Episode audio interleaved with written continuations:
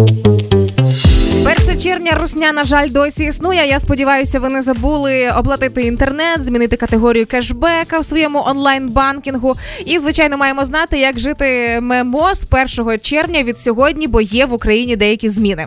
Отож, поїхали. Містер Даня. Сьогодні вам варто знати, що ви трошки зекономите грошей на опаленні, тому що пообіцяли не піднімати е, ціни на газ. Е, відповідно, не будуть підніматися ціни на опалення до тих пір, поки не владнають цю ситуацію із е, воєнним станом. Ти кажеш про ді про дійсні речі. Мені просто здалося, ти так почала, що зараз буде гороскоп, і я такий, типу, хотів вже Юля, які гороскопи? Ні, не гороскоп. Далі тарифи на комуналку, тарифи на електроенергію для населення лишаються без змін, що не може так. не тішити. А разом із тим, тарифи на воду будуть встановлюватися місцевими водоканалами, залежно від того, в якому ви місті живете, і наскільки собі може дозволити ваш місцевий водоканал не піднімати оплату. Тут уже кому як більше пощастить. Типу, тепер водоканал децентралізований тимчасово, ну, так? Глобально, можливо, так, але тарифи залежать на місцях. Угу. Далі нові умови від Прива... від е, Приватбанку. Тепер вирішили повернути оплату частинами. Е, Монобанк сказали, що з 1 червня можна буде збільшувати кредитний ліміт. Ощадбанк скасував кредитні канікули для фізичних осіб і бізнесу.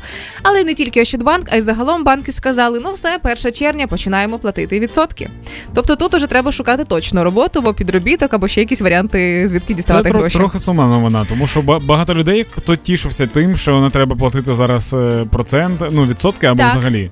Ну да, але з іншого боку, це може бути сигналом того, що ми виходимо в свій нормальний стан. Угу. Це я себе так тішу. Угу. Економіка повноцінно починає працювати. Це я це, собі кажу. Це знову стало складно. Це покращення. Так, і ще одна зміна від сьогодні, яка торкнеться українських біженців в Євросоюзі. Від сьогодні в Польщі українці безкоштовно їздити не зможуть. А, Німеччина теж каже, що пора квиточки придбати для громадського транспорту.